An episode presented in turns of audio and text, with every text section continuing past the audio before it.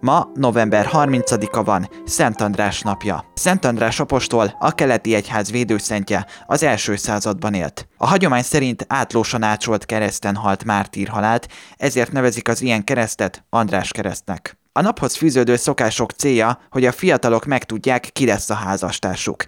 Például András napon a lányok bőjtöltek, csak három szem búzát ettek, és három csepp vizet ittak, és akkor megálmodták, ki lesz a férjük. Vidékenként eltérően számos más férjósló praktika volt szokásban.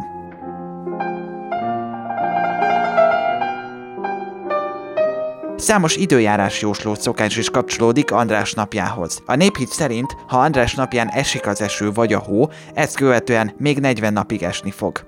Ilyenkor sok helyen készítettek hagyma kalendáriumot, azaz egy szétszedett fej vörös hagyma rétegeire csipet sót szórtak. 12 réteget elneveztek a 12 hónap nevével, majd új év napján a hagyma rétegek állapotából megjósolták a következő év időjárását.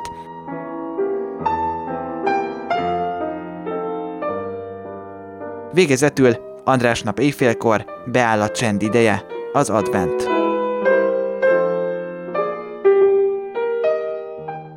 ...1874-ben ezen a napon született Winston Churchill, azaz teljes nevén Sir Winston Leonard Spencer Churchill.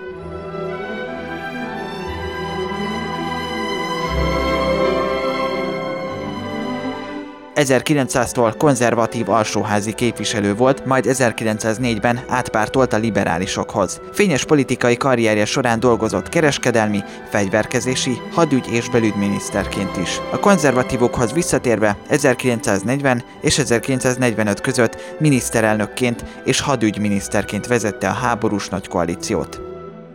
From Stettin in the Baltic to Trieste in the Adriatic An iron curtain has descended across the continent.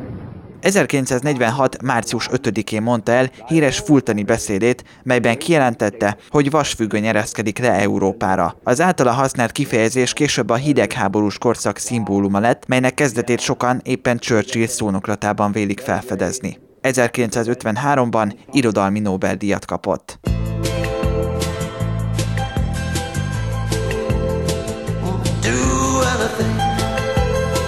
64 éve ezen a napon született Billy Idol brit punk és rock énekes, zeneszerző és szövegíró. 1976-ban a londoni Generation X tagjaként kezdte pályáját, 1981 óta szólistaként szerepelt. 1985-től kezdődően Los Angelesben él, az Egyesült Államokban turnézott Steve Stevens gitárossal. Ismertebb zeneszámai közé tartozik például a Sweet Sixteen című pop-rock ballada. Lassú tempója és dallamossága miatt a rádiók kedvence volt. Hosszú ideig ez az utolsó olyan kislemez, amely még a gitáros Steve Stevenshez köthető, bár ebben a dalban nem ő játszik.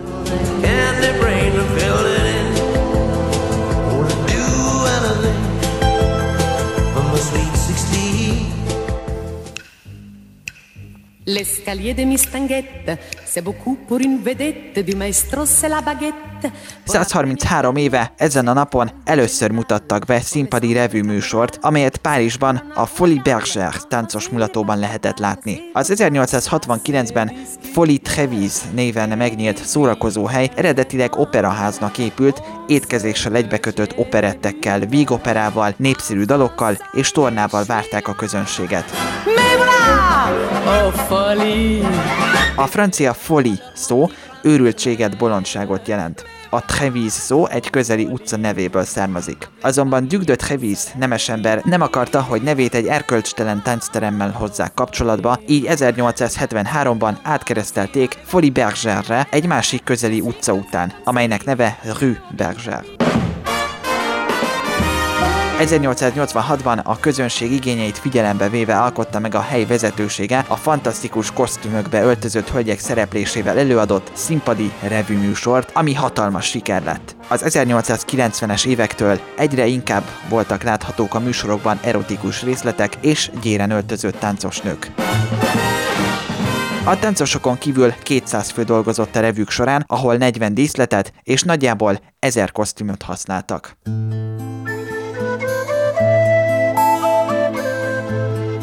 1875-ben ezen a napon született Heimpál gyermekgyógyász. Egyszerű, szegény emberek voltak a szülei. A korabeli halandósági viszonyokat jól mutatja, hogy Heimpálnak két testvére született, akik még gyermekkorukban meghaltak. Ahhoz, hogy lássuk, milyen körülmények között kezdett gyermekgyógyászattal foglalkozni, érdemes néhány adatot megismerni. Magyarországon az 1830-as, 1840-es években a születéskor várható élettartam mindössze 24 év volt. Ebben az időszakban 100 újszülöttből 29 meghalt az első életévében. A következő négy évben újabb 18 gyermek elhunyt. 100 újszülöttből mindössze 47-nek volt esélye arra, hogy megérje a tizedik születésnapját. Manapság már elképzelhetetlen számadatok ezek. Heimpál behatóan foglalkozott a koraszülés kérdésével, érdeklődött a csecsemő táplálás alapelvei iránt, és a csecsemőkori táplálkozási zavarok is foglalkoztatták. A megelőző felvilágosító nevelő munkát nagyon fontosnak tartotta, ezért ápolónői képzést szervezett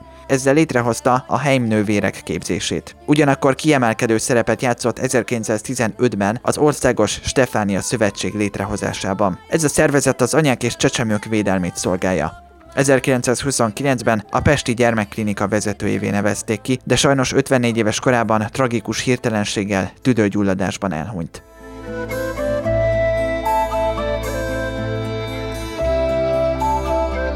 A főváros vezető gyermekintézménye 1957-ben felvette Heimpál nevét. Ekkor itt 555 ágyon folyt a beteg gyermekek kezelése. Önök a retrospektívet hallották, a Civil Rádió reggeli című műsorának multidéző rovatát.